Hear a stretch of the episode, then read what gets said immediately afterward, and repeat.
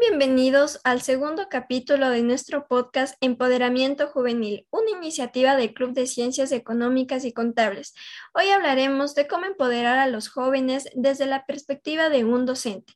Los que moderaremos el día de hoy es Javier Barragán y mi persona Rosa Yamuca, con nuestra invitada Máster Carmen Yungán. Le damos la apertura a la docente Máster Yungán para que se presente y nos hable sobre el tema a tratar. Muy buenas tardes a todos los presentes. Eh, bueno, me presento, soy Carmen Yungán, docente de una institución educativa de la ciudad de Ambato en el cantón Perileo. Entonces yo muy gustosa de estar presentes para darles mi humilde opinión, puesto que no es el resultado del la percepción de todos los docentes, ¿no? Una aclaración, pero es como yo percibo realmente a los estudiantes en este tiempo, ¿no? En esta actualidad. Muchas gracias. Bueno, eh, gracias por esa breve introducción que nos hace Rosita y también eh, usted, licenciada Carmen Yungan.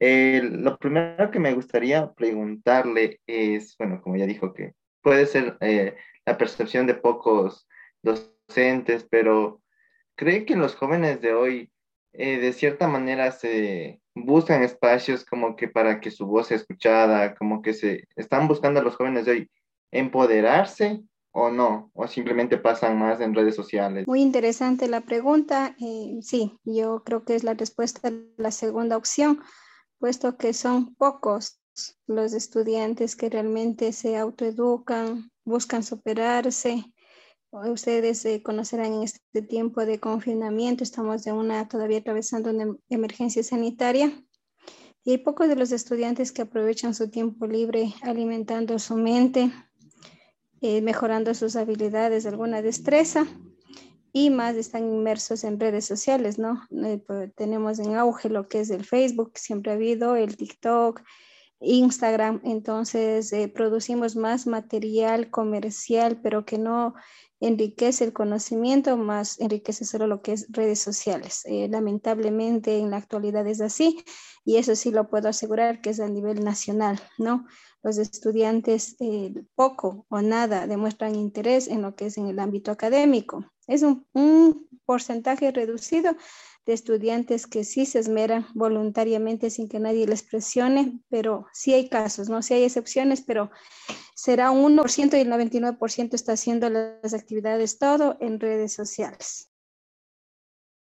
Le agradecemos por su respuesta, muy buena la verdad. Sí, también nosotros, bueno, también nos consideramos como jóvenes y sí hemos podido ver en sí mm, este resultado que usted nos da a conocer.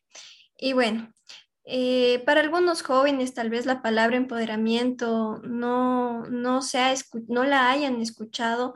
Para usted en sí, ¿qué significa la palabra empoderar, en sí empoderamiento? Palabra empoderamiento significa tener control eh, de mis acciones, el enfoque para cumplir mis metas, eh, realmente tener control de, de qué decisión tengo que tomar ya sea en la vida profesional, en el ámbito profesional. Para mí eso es empoderamiento. Bueno, siguiendo con esta temática de, empoderamiento a los jóvenes, los chicos ahora ah, están muy enfocados en crear contenido comercial, dejan de lado este, eh, dejan de lado esto de la preparación, que sí es muy importante, la verdad, pero pues, me gustaría saber, los colegios o bueno, alguna otra experiencia eh, que le dé eh, su recorrido profesional. El colegio brinda esas herramientas, brinda los incentivos para que los jóvenes se empoderen o no es en el colegio donde los jóvenes se empoderan realmente? Ya en las instituciones educativas eh, siempre hay esa apertura para que los chicos puedan desarrollar todas las facilidades, ¿no?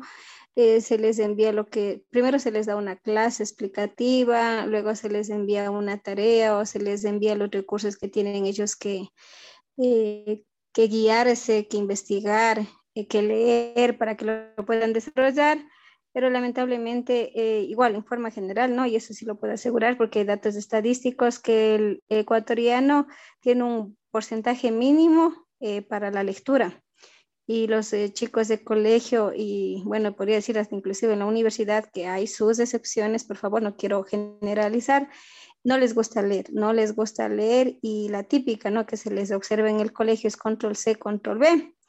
por más que la profesora le dé las herramientas tanto informáticas o tanto bibliográficas, los chicos no, no les gusta, realmente tienen ese mal hábito, no lo desarrollan, eh, inclusive en, clases se les puede proyectar tal vez un, video, ¿no? Tal, tal, vez nosotros como instituciones fiscales no tenemos esa facilidad de un retroproyector individual, eh, pero a veces sí se ha utilizado la herramienta del, de la laptop, se les ha proyectado videos, bueno, que no tiene la misma la misma cobertura ¿no? que, un, que un retroproyector, pero se les ha tratado de incentivarles a los muchachos. Cuando el docente tiene el control en el aula, obviamente los chicos responden, pero una vez eh, salen de las aulas y es otro mundo, es otro mundo en la cual está involucrado las amistades, el estilo de vida, eh, los padres de familia no pasan en la casa, entonces los chicos eh, utilizan mal su tiempo libre, pero sí, en las instituciones se les da toda la apertura, hay laboratorios, hay chicos que sí, hay las excepciones que sí, que sí aprovechan todos estos recursos, pero la mayoría de estudiantes no. Más les gusta estar, como les digo, en redes sociales o también con sus amistades en sus reuniones para hacer igual a actividades sociales. Es bueno saber que tanto puede haber como pocos estudiantes y también pues como muchos estudiantes igual que no toman en sí la rienda, se podría decir, de su vida y hacer cosas productivas, como usted bien nos dice. Solo es un grupo minoritario, el cual en sí sí se esfuerza, sí se brinda él mismo lo que es em, educación aparte de la que ustedes les da.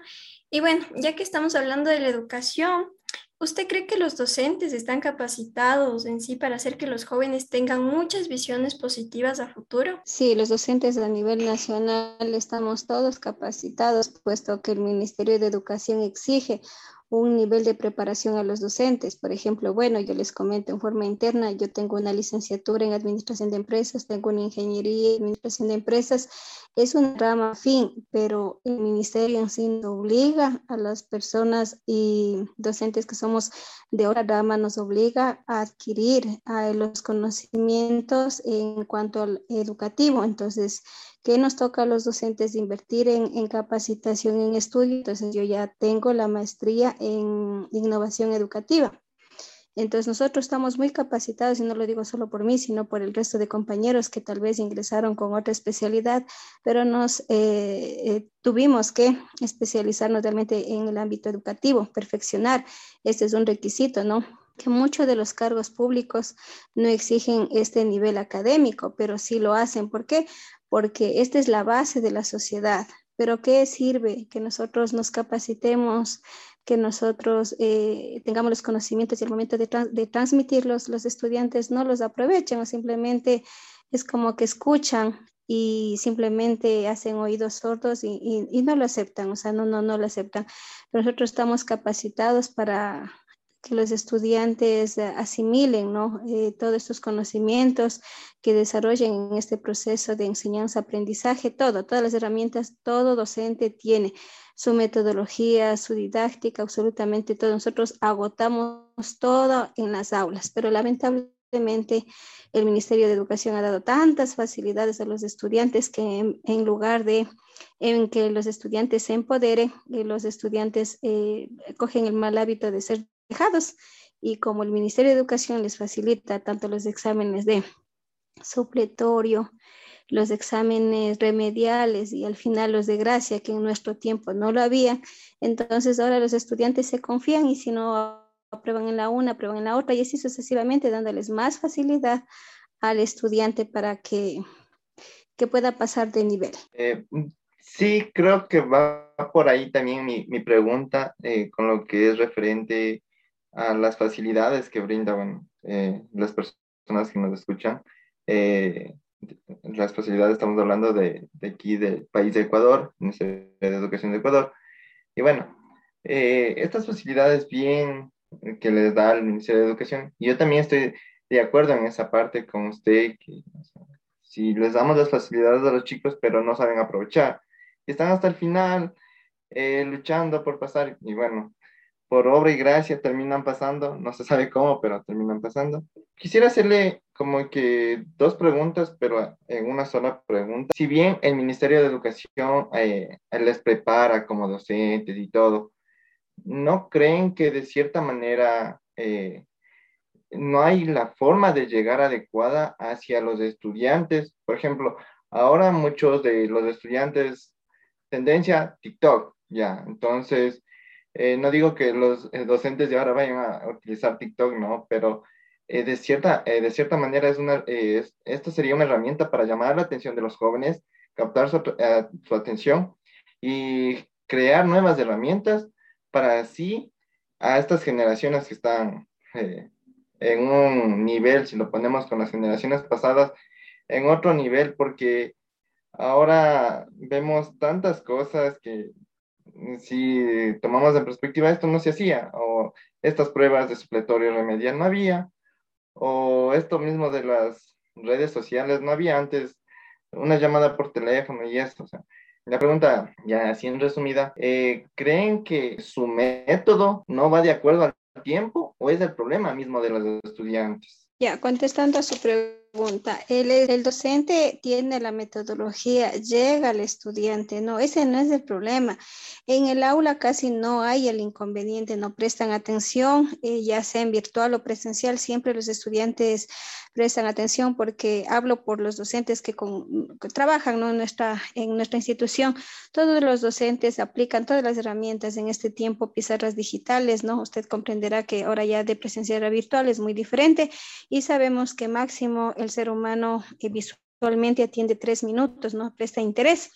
Entonces, el docente se ha capacitado, estamos utilizando la herramienta de Teams, eh, inmerso igual, pizarras digitales, todo. O sea, yo creo que el inconveniente no viene en la clase, asimilan el conocimiento. Ahora, ¿cuál es? El porcentaje de notas, no todo es eh, presencial o en este, hablemos en este caso virtual, no termina ahí lo que es el aporte de notas. ¿Dónde es el problema? Cuando nosotros mandamos a desarrollar esos conocimientos con un trabajo escrito, con un proyecto, con el portafolio digital que ahora estamos recolectando, he ahí, el, he ahí la dificultad que salen de la institución o salen en este caso de las aulas virtuales y lo tienen que plasmar en tareas y no lo hacen.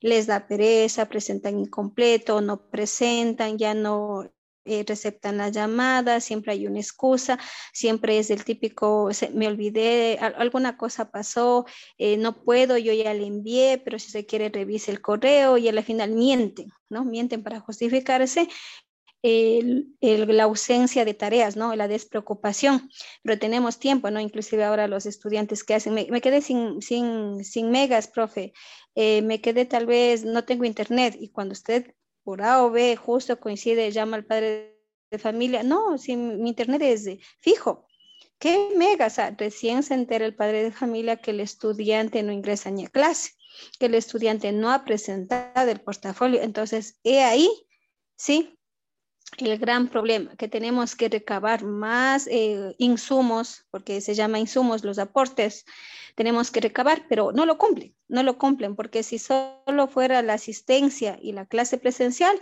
todos tuvieran 10, porque la mayoría, aunque sea para salir en la foto que nosotros tenemos que tener evidencia, los chicos asisten. Pero la otra parte que tiene que hacer en casa no lo hacen. Ese es el gran y pequeño inconveniente que tenemos en la actualidad, chicos. Listo, sí, y eso sí es verdad. Yo, bueno, como usted bien nos menciona, eh, nosotros en sí también tenemos lo que son familiares y todo eso igual que se encuentran en los colegios. Y sí podemos ver igual este tipo de facilidad que les han dado en sí ustedes, los docentes, igual, ya no el estudiante busca al docente, sino el docente al estudiante. Entonces, igual es un buen punto a tocar porque tendríamos, tendríamos que hacer que vean los estudiantes en sí cómo esto ha llegado a cambiar. En sí el bien es para ellos, no para ustedes. Entonces se tiene que trabajar en, equipo, tanto el docente como el, como el alumno. Así que sí me parece una, una respuesta y sobre todo cómo usted nos expresa lo que está pasando actualmente.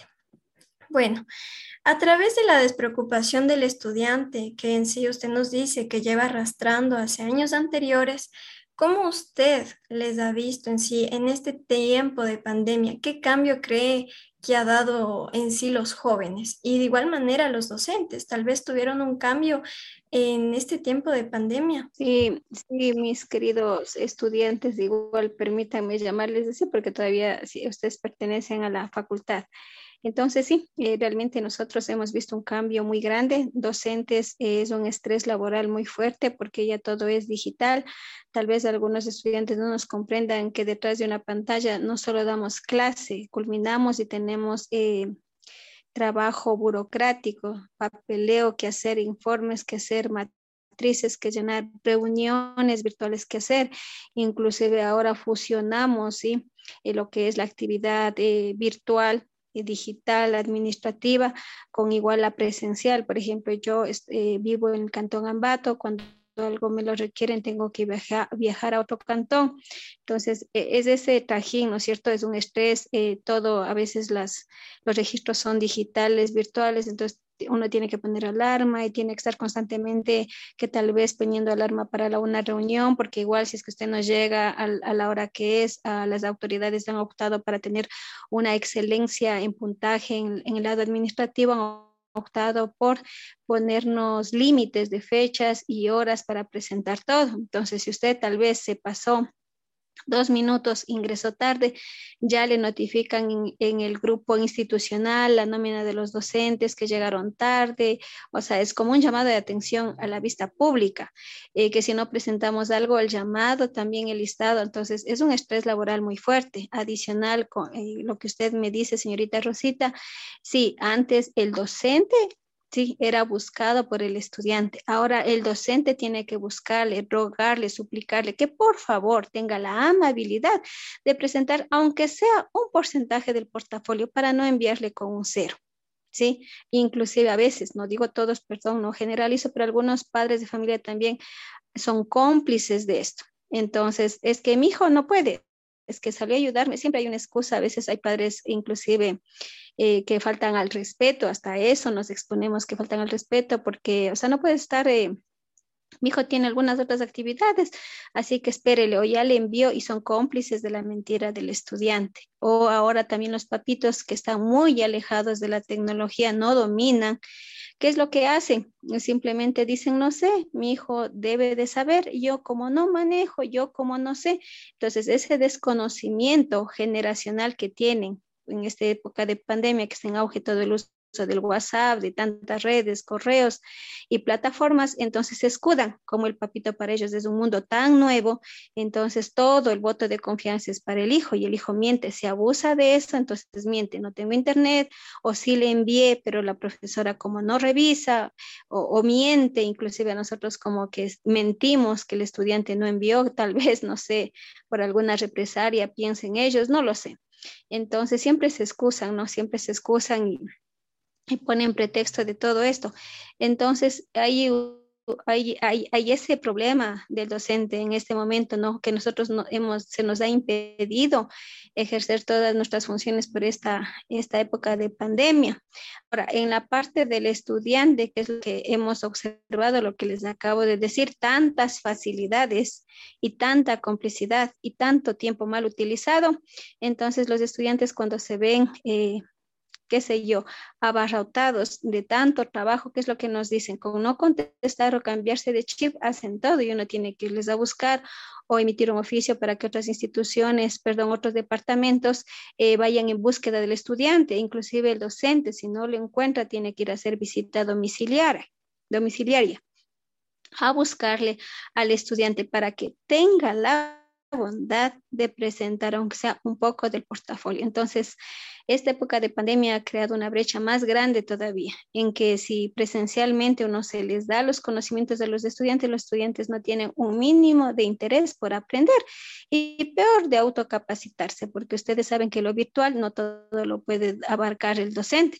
Siempre hay una partecita que el estudiante tiene que estudiar, indagar, prepararse un poquito más, practicar, pero no lo hace, o sea, no hace ni lo que la profesora le, solicita, peor el extra más que tendría que hacer un estudiante que realmente quiere sobresalir de todo el grupo. Muchas gracias por esos grandes eh, comentarios y aportes que, bueno, a todas las personas que nos escuchan, sí, debemos hacer conciencia que ahora tenemos todas las facilidades y aún así no hagamos las cosas y es algo preocupante. Y bueno, una pregunta ya retomando nuevamente el tema de empoderamiento, eh, me gustaría preguntarle, valga la redundancia, nos decía al principio que los estudiantes, o sea, no buscan empoderarse eh, porque pasan en redes sociales. ¿Cree usted que las redes sociales serían una buena forma de que los jóvenes se puedan empoderar, teniendo en cuenta de que, por ejemplo, algunos chicos dicen, es que yo soy tímido, pero me gusta grabarme, y se graban y se dan a conocer, eh, o yo qué sé, hacen otras actividades que conllevan redes sociales eh, directa o indirectamente. Y, o sea, me gustaría saber eh, su opinión con respecto a eso. Eh, sí, Javier, sabe que los chicos se pueden empoderar y hay chicos que se han empoderado, han creado emprendimientos, han mejorado, tal vez han adquirido, perdón, un idioma, han adquirido tal vez alguna nueva habilidad, tanto en música. Entonces, las redes sociales en sí o también alguna plataforma digital es muy buena. O sea, yo no les culpo a ellos eh, un, un, poquito, ¿no? La aclaración, nada de esto, porque esto existió, existe y existirá en el futuro. Entonces no le vamos a echar la culpa a la tecnología, obviamente no, sino es la mala utilización que le hacemos de estas herramientas, ¿no es cierto? Entonces yo tengo evidencias de que una persona sin ninguna preparación adquiere un nuevo idioma, sabe, domina dos o tres idiomas porque se autocapacita, observa videos en YouTube, eh, crea contenido. Yo les veo muchos chicos como ustedes creando siempre contenido, buscando lo mejor para que los chicos se superen, que mejoren, que apliquen, que, realmente se empoderen de su vida, ¿no? Igual valga la redundancia.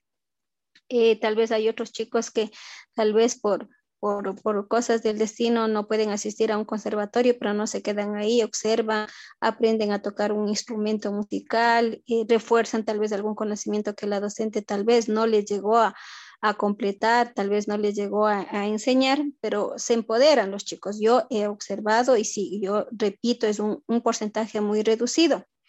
Entonces, eh, este porcentaje muy reducido a veces cuando llega a las instituciones superiores, como es la universidad, eh, son tomados a mal, porque verá que nosotros eh, llevamos arrastrando toda esta estos vacíos de conocimientos y ahora que tantas facilidades y yo a veces que no me gusta estar en redes sociales, por curiosidad ingreso al TikTok y hay tantos tutoriales en YouTube, en TikTok, para que usted pueda facilitar su trabajo.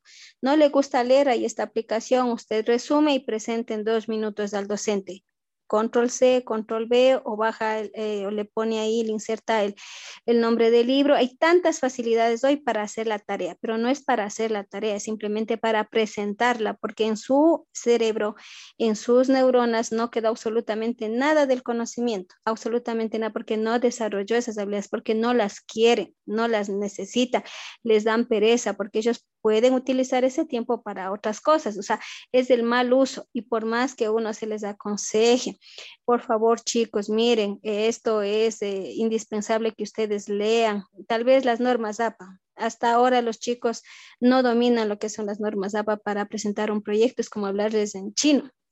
Se les enseña, se les envía el, ¿cómo se llama? El PDF para que lo puedan desarrollar y ni lo abren, ni lo revisan.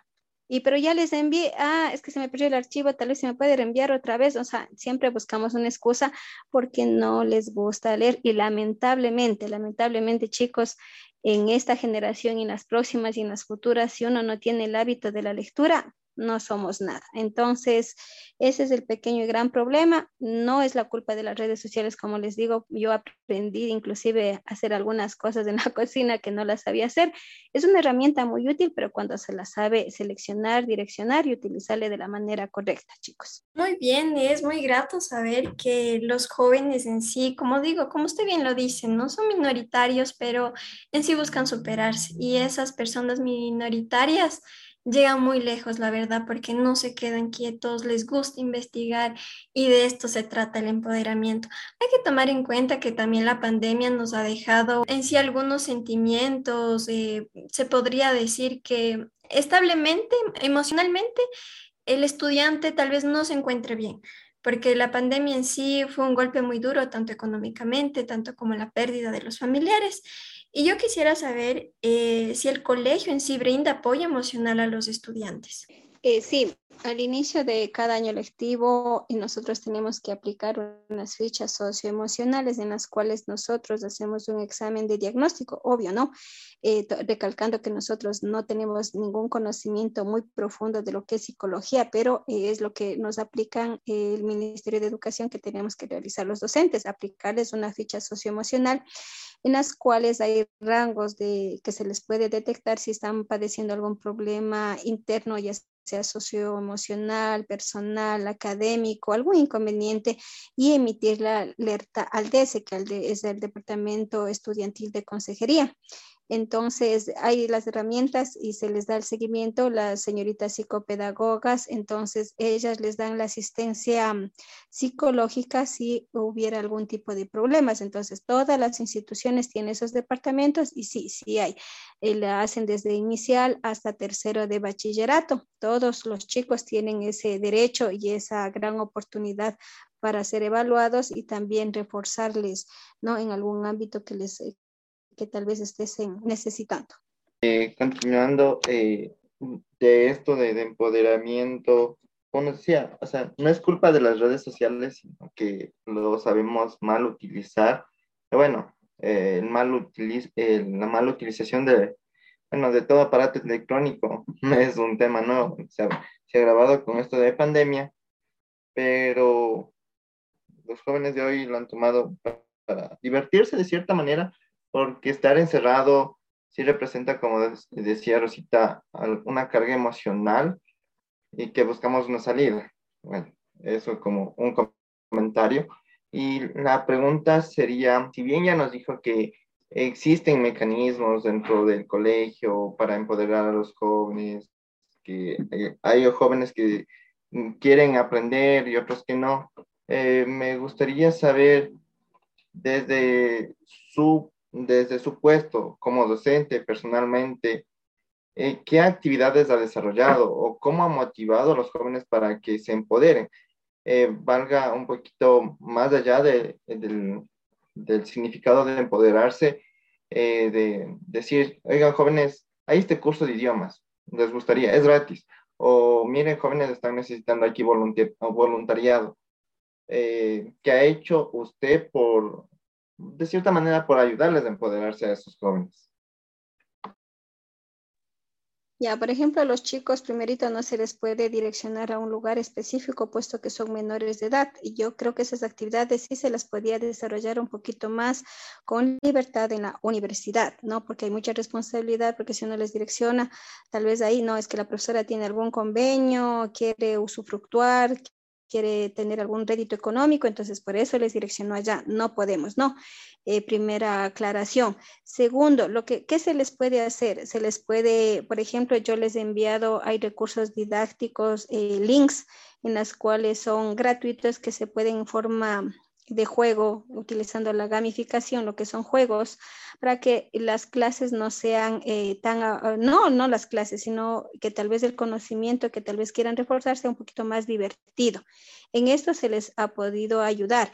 En el ámbito deportivo, los chicos tenemos igual en el segmento de lo, en la asignatura de lo que es educación física, se les puede incluir ahí alguna actividad para que desarrolle su, su qué sé yo, su actividad física, eh, se inserte algún grupo de, de, de, fútbol eh, que ahora ya nos da un poquito más de apertura porque sabrán que en pandemia no podíamos hacer este tipo de reuniones o, comentarios, ¿no? Ahora ya se les direcciona a un taller que se le llama en las instituciones educativas proyectos escolares. ¿ya?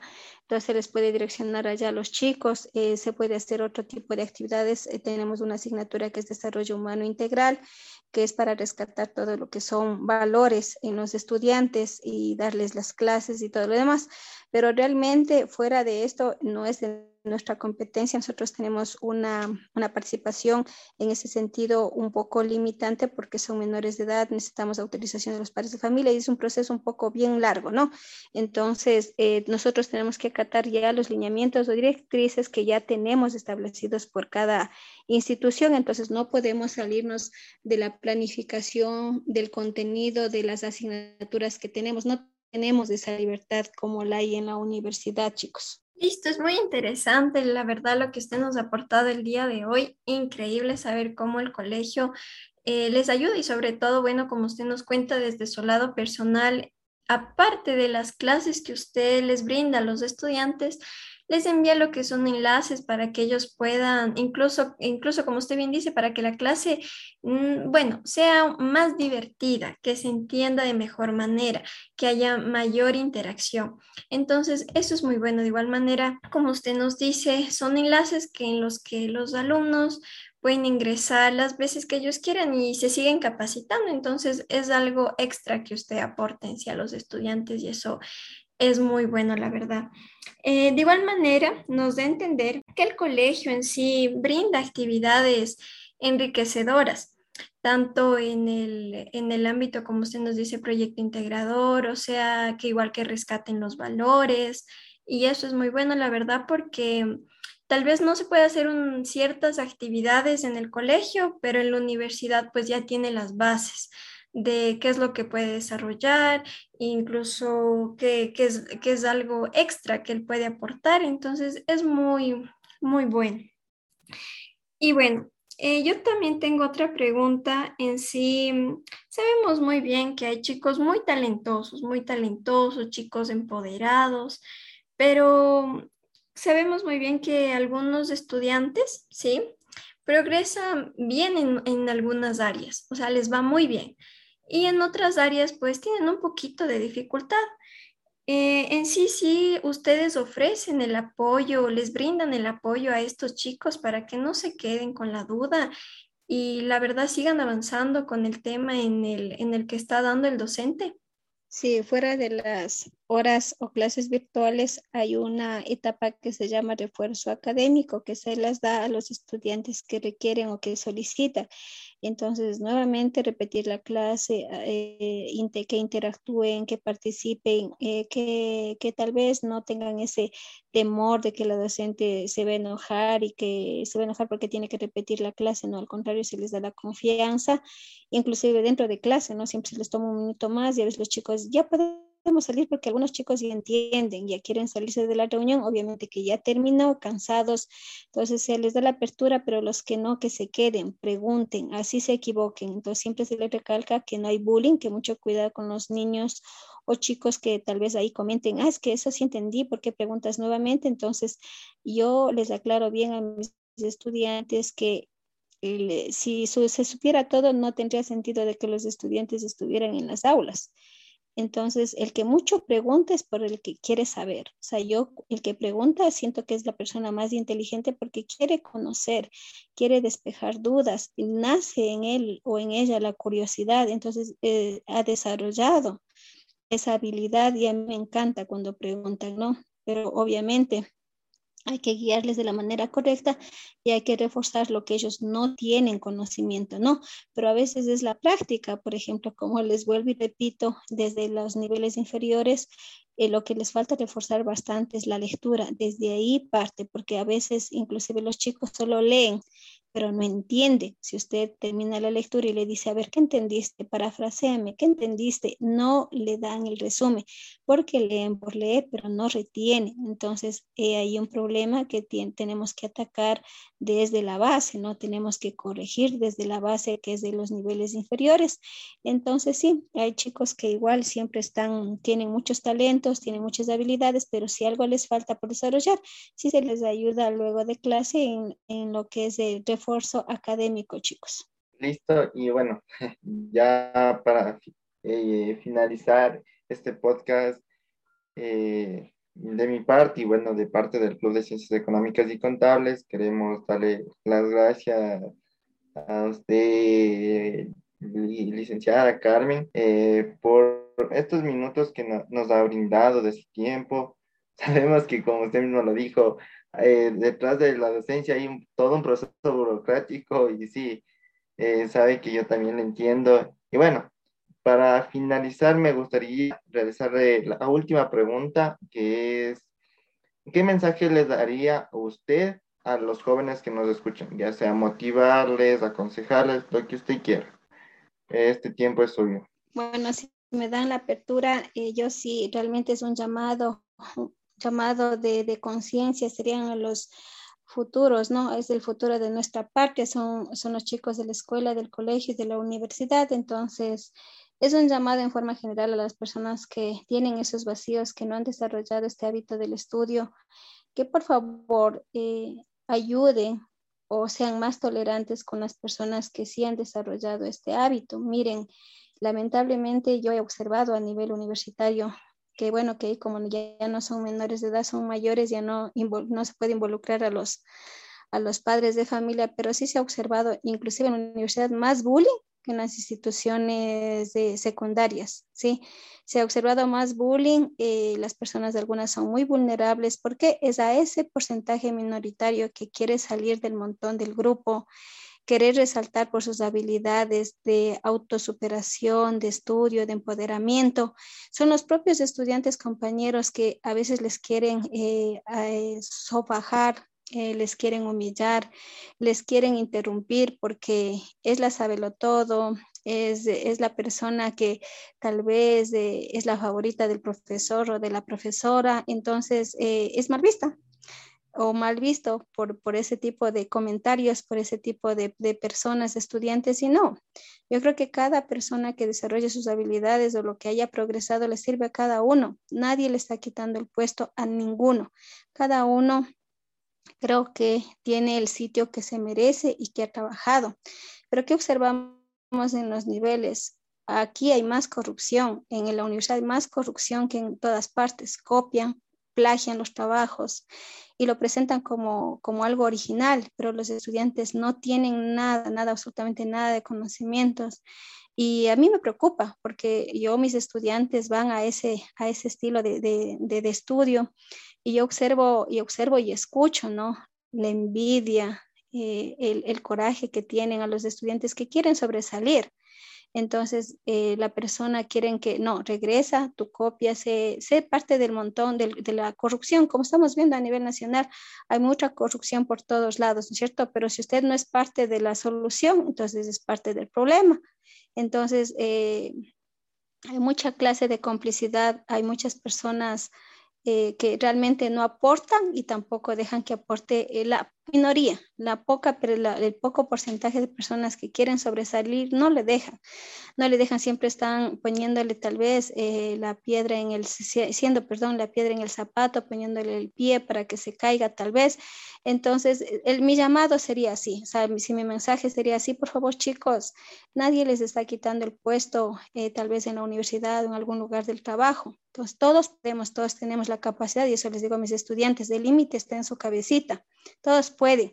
Si ahorita no pueden, pero practicando lo van a poder. Entonces no sacamos nada eh, siendo eh, enemigo del compañero, sino al contrario, yo voy a imitar. Si tanto quiero, que sé, yo tengo envidia, lo tengo que imitar y lo tengo que superar, pero en conocimiento, pero lo que yo veo a veces tristemente es todo el plagio, no toda la viveza todo, toda la mentira, todo esto. Entonces, esto lamentablemente es lo que nos ha dejado la pandemia. Como vuelvo y le repito, he observado en muchos tutoriales en TikTok, no les enseñan es a desarrollar sus conocimientos, sino a copiar y a facilitarles su trabajo, a, que, a, saltarse de la lectura y a presentar un resumen. Eh, tal vez a encender la cámara y, y poner en la pantalla como que usted está presente. ¿Son todo para qué? Solo para eh, hacer un acto de corrupción, porque eso es algo ilegal.